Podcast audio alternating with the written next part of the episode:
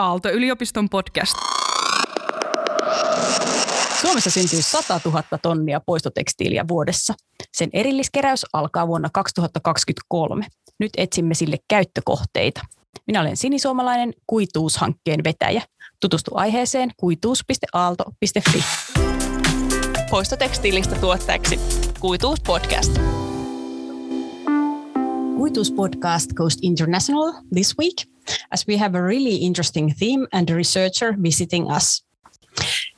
Welcome, Tulin. Hi, Sini. It's good to be here. It's good to be talking to you. Excellent. Tulin works for FINIX Project at Aalto University, and she has been doing research on textile recycling in Turkey. The thing why this seems super interesting is that actually textile recycling has been has been working quite well in Turkey for decades or even centuries. How is it? How is it, Tulin? Yeah, it's decades. We can definitely say decades. Yeah, and now we are like trying and trying to start it in Finland and Sweden and Holland and everywhere here. And how come we can't do it, but in Turkey it works so well? That's what we are going to find out today with Tulin. Okay, who are you, Tulin? Could you present yourself a bit? Yeah, so um, I am by background a chemical and industrial engineer, uh, but I have moved towards business and management studies uh, later on. I am originally Turkish, so thus the research in interest in, in Turkey. I did a PhD in business and management in Alliance Manchester Business School in the UK. And uh, I, in my PhD, I studied various forms of collaborations that um, actually electricity industry, electric utilities built to address sustainability challenges. So it is fair to say that my main research area is uh, sustainability of businesses and broadly the question of how can we transform businesses and business ecosystems towards the sustainable development agenda what made you interest, interested in textile recycling? The idea of circularity after doing research on sustainability, it was quite a natural transition for me as a research area. So I found it uh, a very important area that needs to be studied further. Uh, and then textiles industry, both sustainability issues and circularity issues are only in the last five, six years maybe uh, becoming very popular research topics in the research domain, but also in the industry. So there's there's this increasing awareness on circularity. So now, if you join industry events, literally everyone is talking about you know circular fashion, etc. But that really wasn't the case uh, ten years ago or six years ago. So uh, of course, this was also very interesting, studying something so relevant and so important for a whole region, because I am completely aware that in, in Europe right now, this is a, a also policy wise, it's a regional priority. Mm, are you familiar with like any other countries textile recycling than Finland and Turkey? Yeah, so textile recycling is kind of um, it is fair to say that it actually, when it starts in these countries, it starts not because these countries have been um, resource rich, but because they may be resource poor. So if they already have an existing textile industry, so for instance, like Italy and Spain, then it's very natural that they develop a recycling industry as well, because uh, naturally if you are producing textiles, if you're producing fabrics, you are going to have a, a load of pre-consumer uh, waste. And either traditionally you have to burn them or you have to get rid of them. You can't keep storing them. So in these kinds of countries where textiles was, uh, you know, a big, big part of the industrial kind of network, then um, they had to invest in recycling and in Italy, for instance, there is this uh, region, Prato region, so it is quite famous already.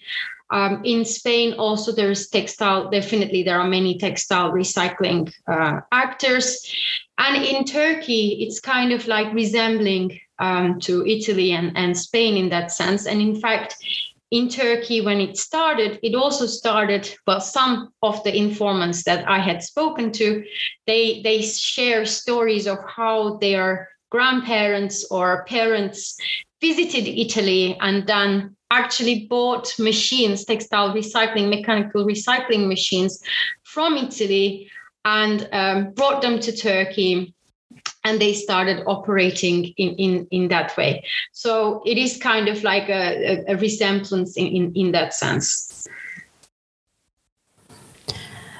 What was your research question when you started this? Um, well, so first of all, um, I was really motivated to do some research in Turkey because I have the feeling that um, when we study uh, in, in Europe, there are many people, for instance, in Finland, that can study the Finnish textile ecosystem and what is happening there. And they can do that in Finnish. so, um, but then what we lack knowledge on is countries like Turkey. So, more the emerging country context, what is happening there, and how are dynamics different there how industry players operate in completely different business contexts there, whether it be the policy and policy related support and whether it be the kind of relationships between them, because things may be very formal uh, in Finland, for instance, but they are not that formal in, in Turkey. So a lot of things built on informal relationships and dynamics. So um, I was curious how those uh, things had affected in Turkey the, the recycling ecosystem.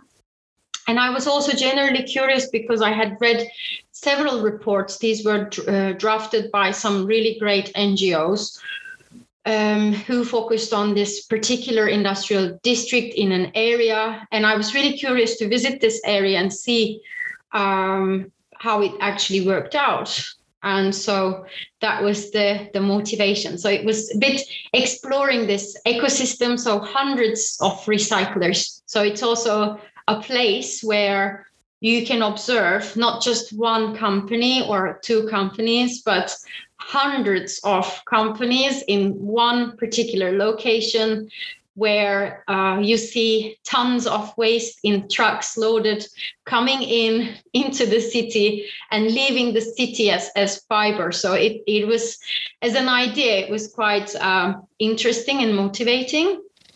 So that, that was the, the beginning. So that, that was how I traveled to Turkey to do the research. Are you able to compare the system in Turkey to the one in Finland or what we are aiming at in Finland? Yeah, so um, I think I, I can make some comparisons. So maybe um, maybe though um, we can talk about some like more general kind of bullet points in that.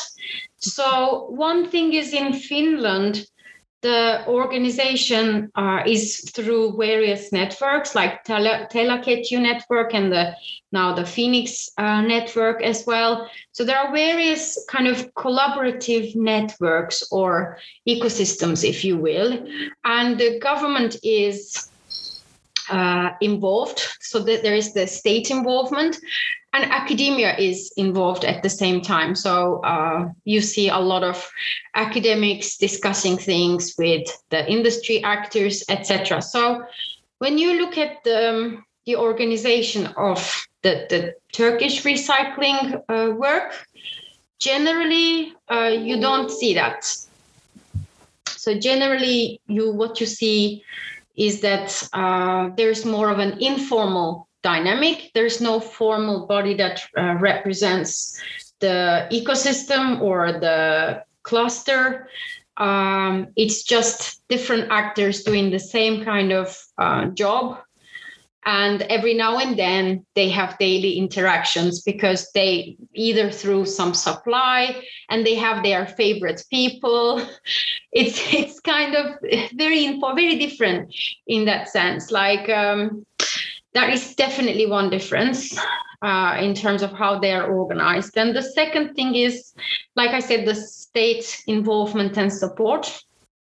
In Turkey, these SMEs, they are even scared to get um, not scared, uh, scared is not the right word, they are hesitant to get uh, benefits from the state.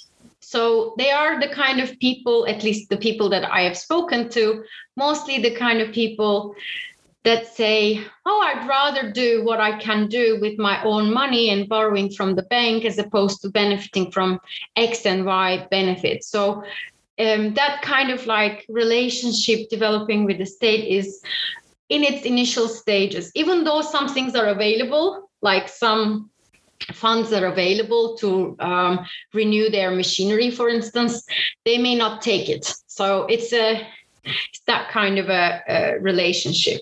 But does it uh, concern only textile industry, or is it like throughout the country the same attitude? Um, I can't. I don't know. So um, what I've noticed when I was doing this research is a lot of things are also regional.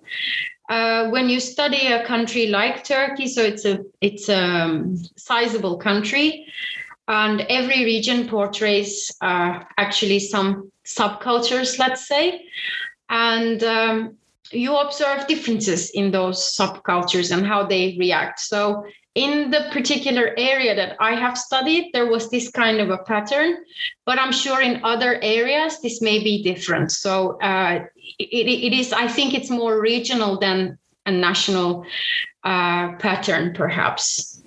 So, the other thing is that when we look at the ecosystem in Finland, we see that entrepreneurs play a very important role. Um, in Turkey, we have entrepreneurs in the overall kind of textile ecosystem, but they are based in different cities and they're not connected to the main textile recyclers. So the main textile recyclers are mostly based in a couple of cities in Turkey, and I visited the most crowded uh, city that has the majority of these textile recyclers. But um, they are disconnected from these entrepreneurs that develop these innovative ideas. They are not speaking to each other. So, innovative ideas, do you mean like uh, product de- development from the fiber or? Yeah, for instance. So there are many. So I, when I joined some industry events, so I had seen some people, for instance, that can develop um, leather like products uh, from olive oil um, stones. What is it called? Uh, yeah, seed, whatever. And okay, this is extremely interesting. And then there is a leather industry and there is the textile industry. They can make use of this kind of a product, but they are not connected to each other. They are very uh, removed from each other. So um, that is definitely different in Finland because a the industry as a size it's smaller for instance. And because it's also smaller but also because there are many collaborative networks like you know FINIX and telaketju and you know various other other ones perhaps then what happens is that the entrepreneur and the the recyclers and big textile companies they get together in, in Finland. They, they sit on the same table and they discuss common issues. And it is more likely that it happens in Finland. It is less likely that it happens in, in Turkey. But now, I think now things are changing.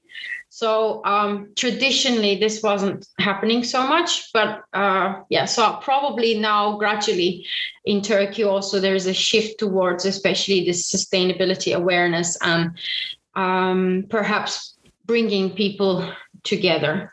Then there's also a difference on the value chain dynamics.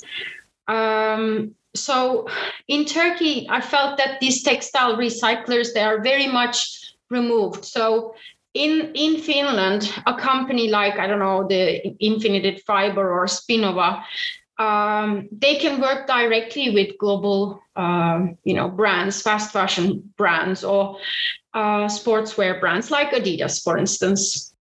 So they can build like one-to-one partnerships with them, even though they do recycling work and the work that they do resembles a lot to what the actors are doing in Turkey. These, you know, hundreds of companies. In Turkey, they are always connected to the global brands via middlemen. so um, the power dynamics because of their position in the whole value chain and we can think of this value chain definitely as a global one uh, is very different so definitely that's another um, difference then of course at, at a very general level i would say that the recyclers in finland um, although few, so few companies do this kind of work in Finland. Um, but when they do it and when they are asked questions about what they do, they describe their work as circular fashion, circular textiles, and they definitely bring in some um, awareness on what is circular economy and how what they do is contributing towards circular economy, etc. When you speak to actors in Turkey, you will probably hear more the economic benefits and the economic motivations in, in doing this. Some will speak in awareness of sustainability, but um, circular economy is also a new topic there. So it's only recently uh, kind of that that actors using the term industry actors i mean using the term. Otherwise there are ngos that support um, circular fashion. They provide consultancy services. So in that area it's quite different. But the actual smes that perform this recycling work they are not that aware of what they are doing sometimes. So they are doing they are doing a very good work perhaps. They're mm. very environmentally beneficial work, but you wouldn't hear that much of what you would think greenwashing. In in in, in you know in, in Europe, you would definitely, if someone else was doing this kind of work, you would hear more of the environmental benefits than than the people who do the same work in Turkey. Yeah, but anyways, they are doing like kind of the same work what we are aiming at. Would you say so? And it's good business. Yes, uh, it is. It is very good business. It has been very good business uh, so far uh, for them. Like, can we be a bit more exact? Like, to whom is it the good business in the value chain? Yeah. Okay. So to several actors then. So to kind of then I have to give you the picture of the value chain then. Excellent. How it works out. So in in Turkey, um, of course, in the 80s there were um, a lot of incentives to uh, to be in the textiles industry. It was one of the selected industries where where the country wanted to go. So policy wise, there was that kind of support. Um, and then historically in textiles, Turkey has also always been uh, involved in an important country. And this was in different parts of the textile value chain. So in Turkey, when you look at how textile uh, is organized, textiles work is organized, you would see uh, different cities uh, almost specializing in different parts of the value chain. So, for instance, Bursa is traditionally known for silk, and then today it's more known for uh, you know good fabric and and then there's a city called Denizli and this is known for to- um, towels so you know it's it, there are different cities that do different things uh, of course then when they produce the fabric they end up with a lot of pre-consumer waste.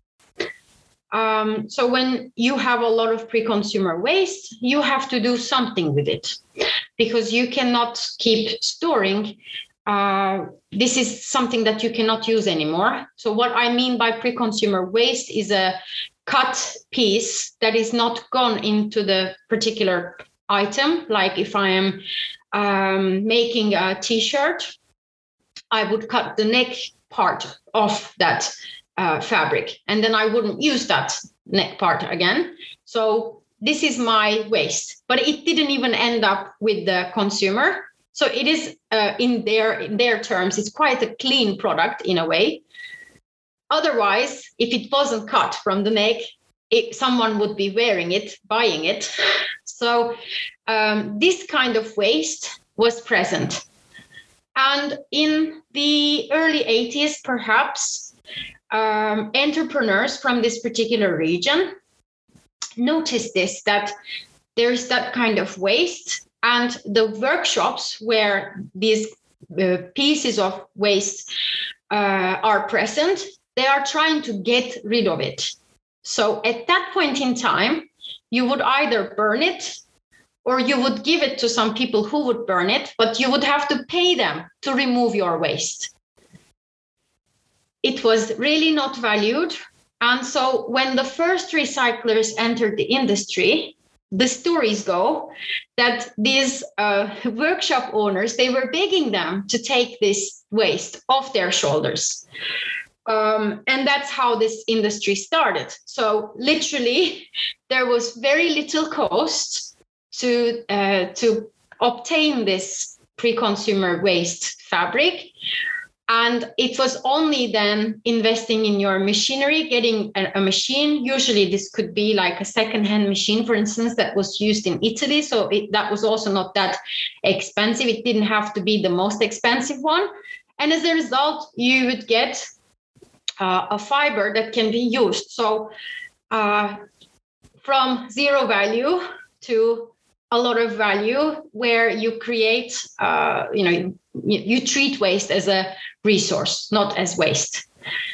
Um, so this was um, why it was beneficial both for the workshop owners and for the uh, for the recyclers initial recyclers. So but what happened then is of course in the beginning they give names of which companies, but I will not share the company names for ethical reasons now.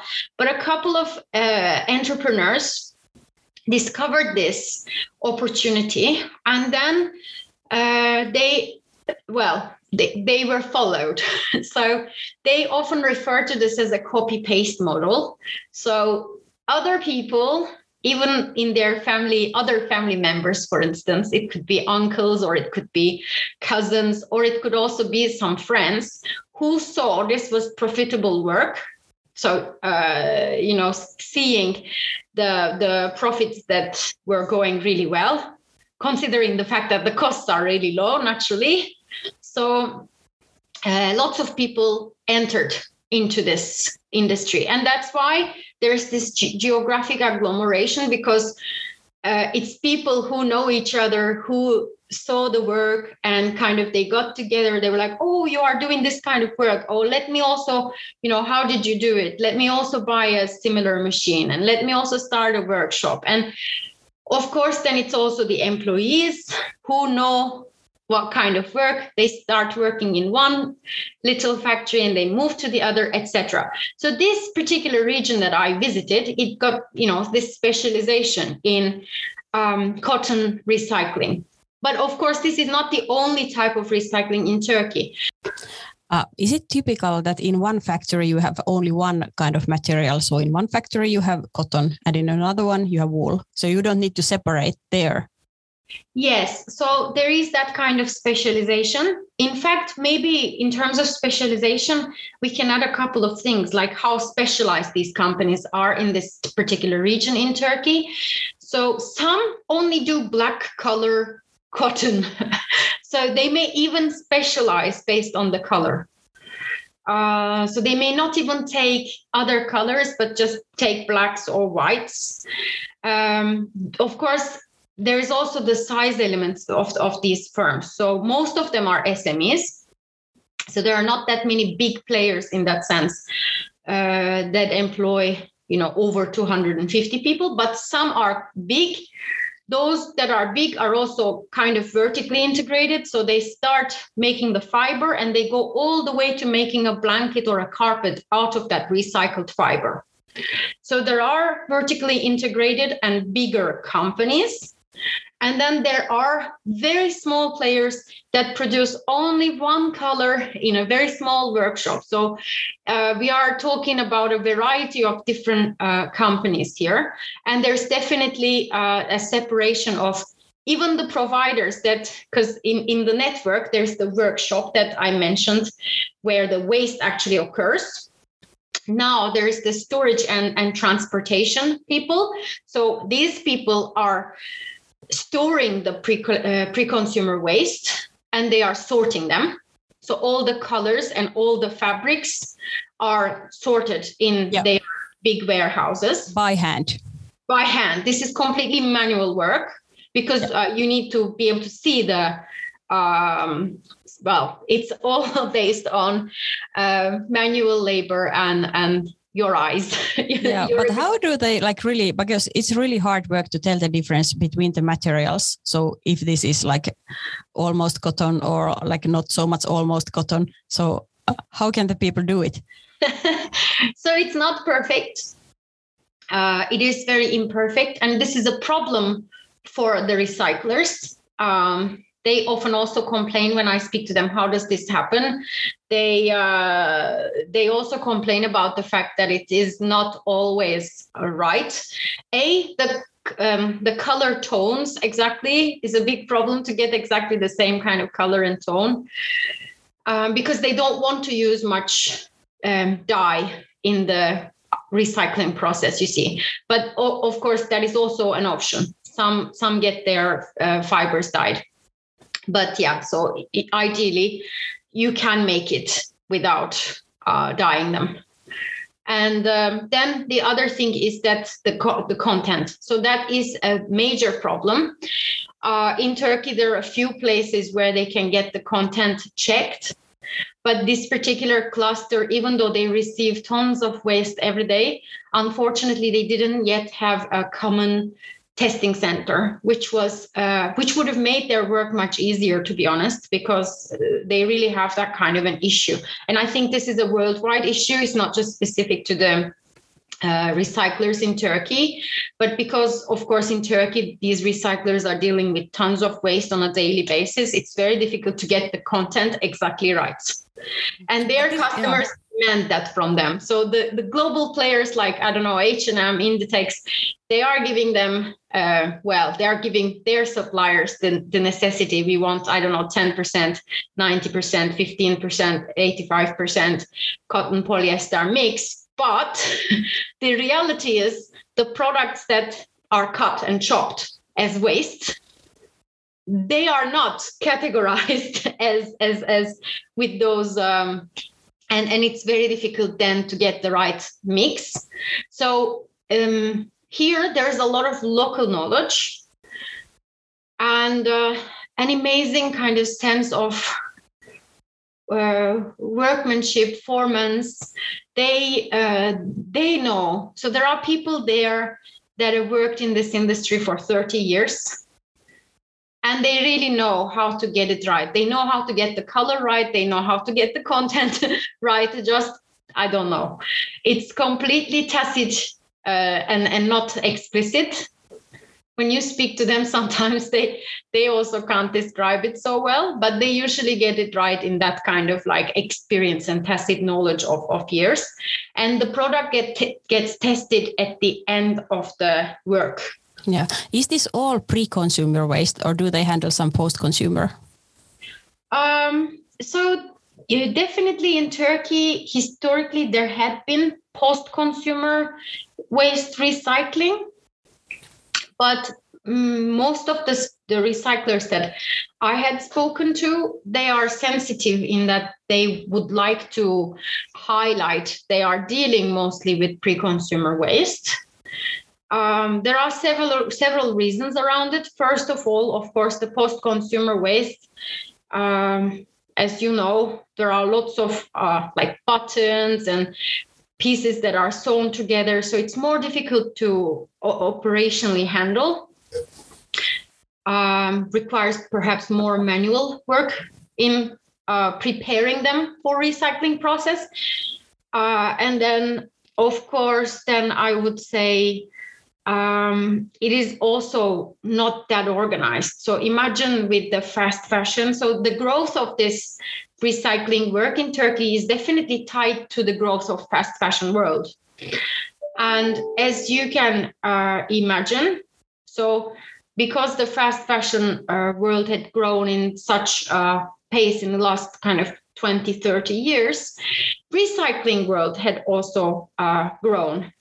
That means when H&M is um, producing a type of T-shirt with a type of design and, and, and a particular color, it is doing uh, a lot of that T-shirt from different workshops. So then it's possible to get the same color and the, the, the same tone and the same fabric from different workshops when they all get uh, put together it is possible to create and, and, and recycle that.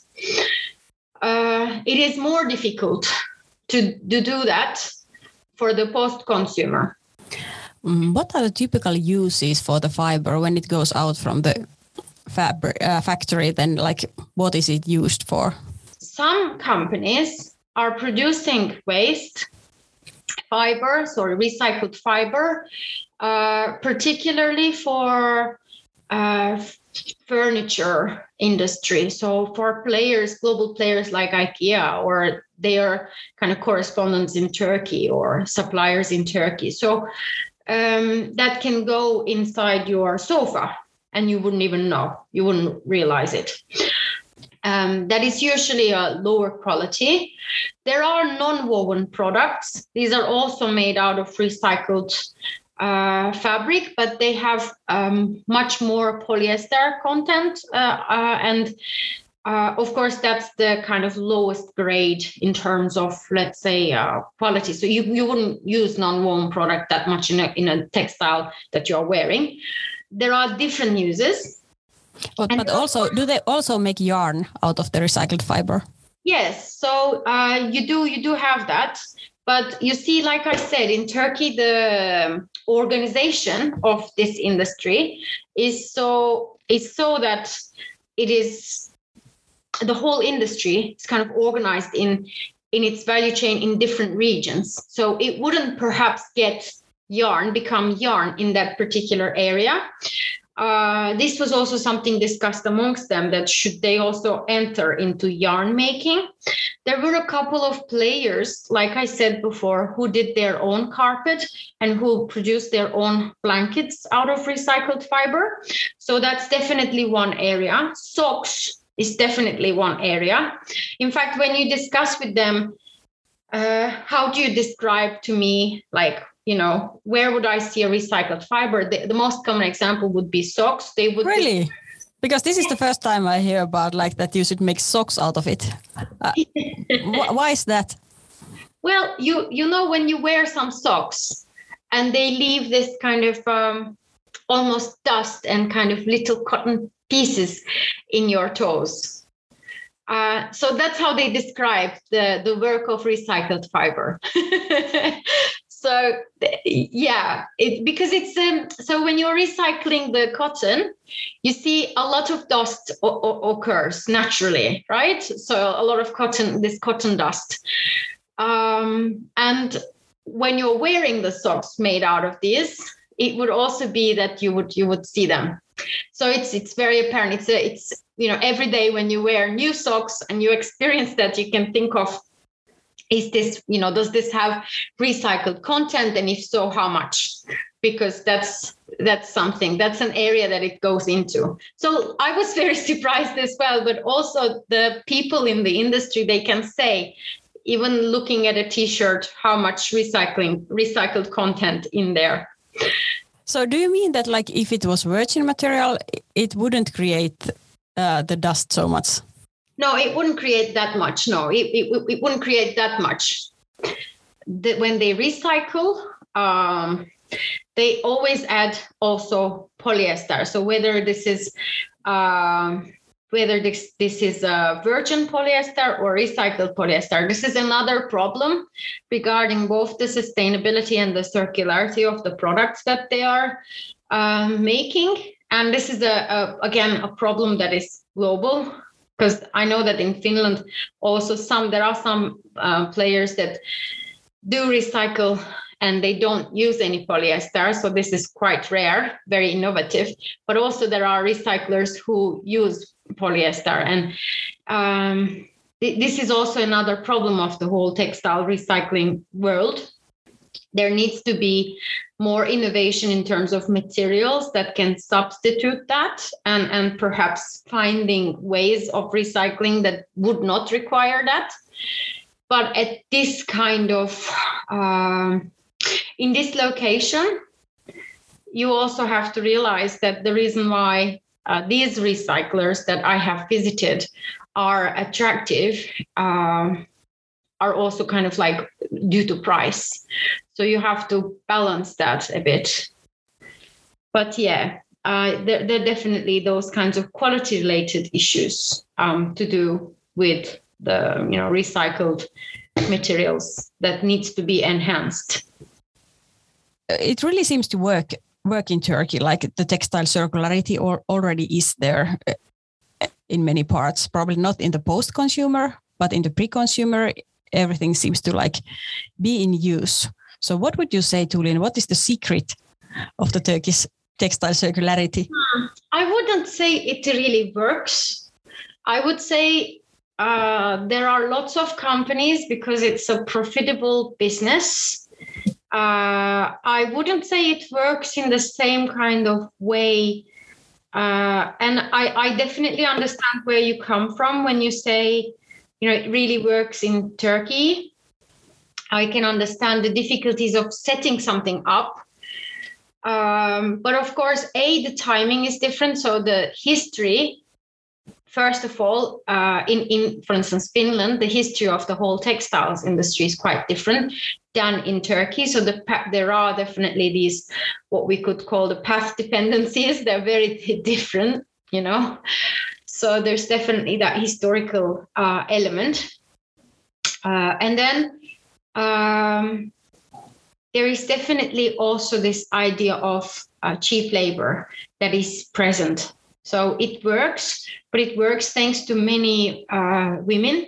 The separation work is done mostly by the color separation. And um, so, even on the spot when you are recycling and you are uh, inside these factories, you would see like maybe five, ten women together separating what goes into the machine and what gets out based on the tone and the uh, fabric. So, uh, but this is um, cheap labor, and it would be difficult to organize it in the same kind of way in in Finland, like it currently uh, is in, in in Turkey, the way it is.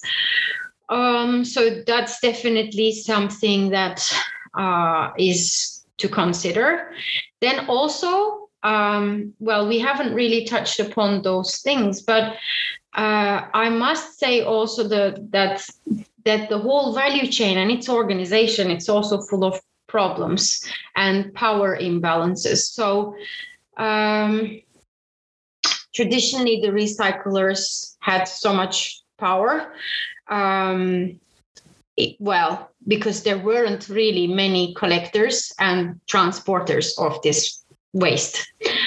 And today we have a different kind of scenario because the industry in itself, the recycling work in itself, has grown so much that there is need for other players, the middleman, to collect it and to sort it and then to transport it.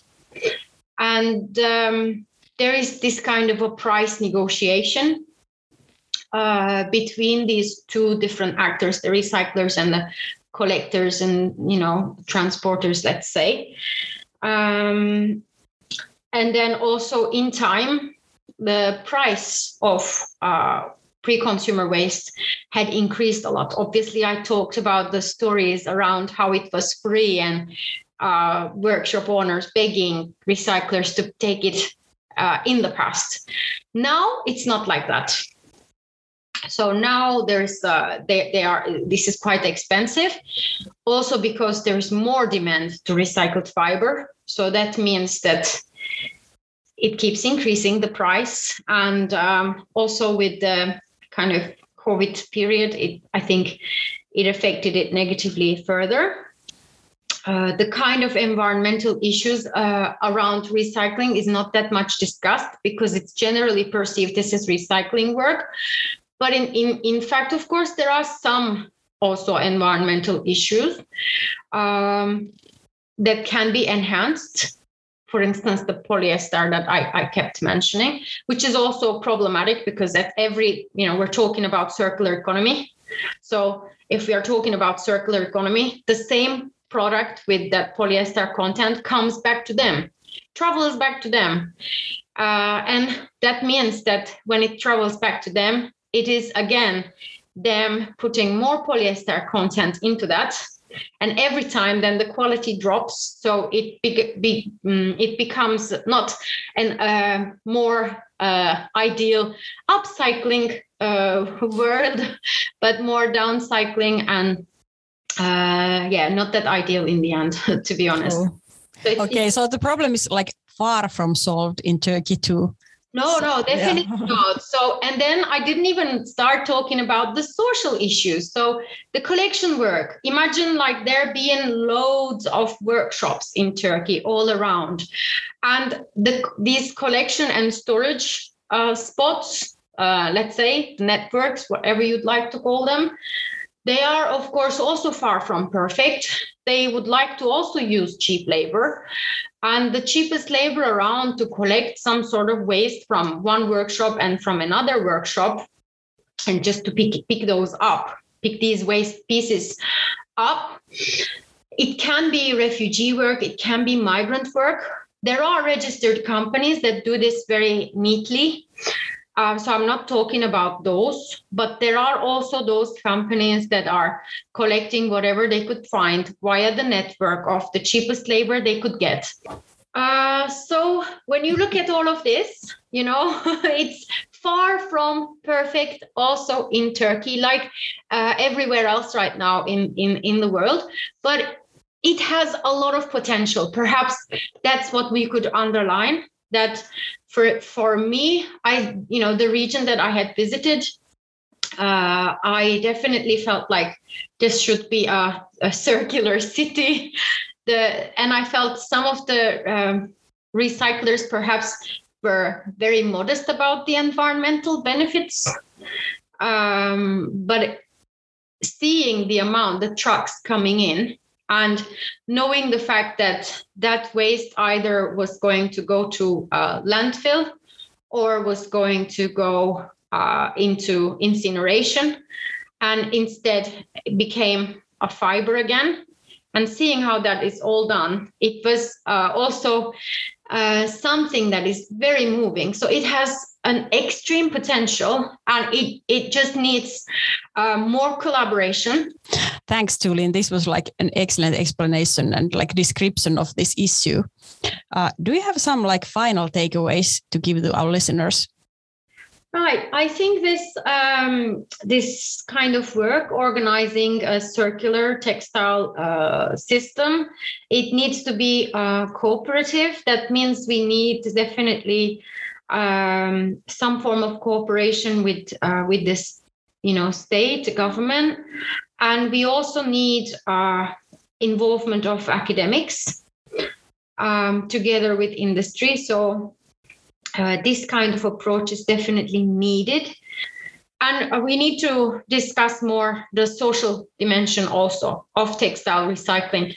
So when we talk about textile recycling, we always imagine this is environmentally good work because this is um, saving something that would have been thrown away uh, or burned uh, into something valuable. And it's taking waste out of the system. It's you know repurposing the material. So it's it's it's great work. And we are all because it's cotton and cotton you know in terms of like water we always discuss how uh, cotton is uh, in terms of environmental impact on the uh, water waste.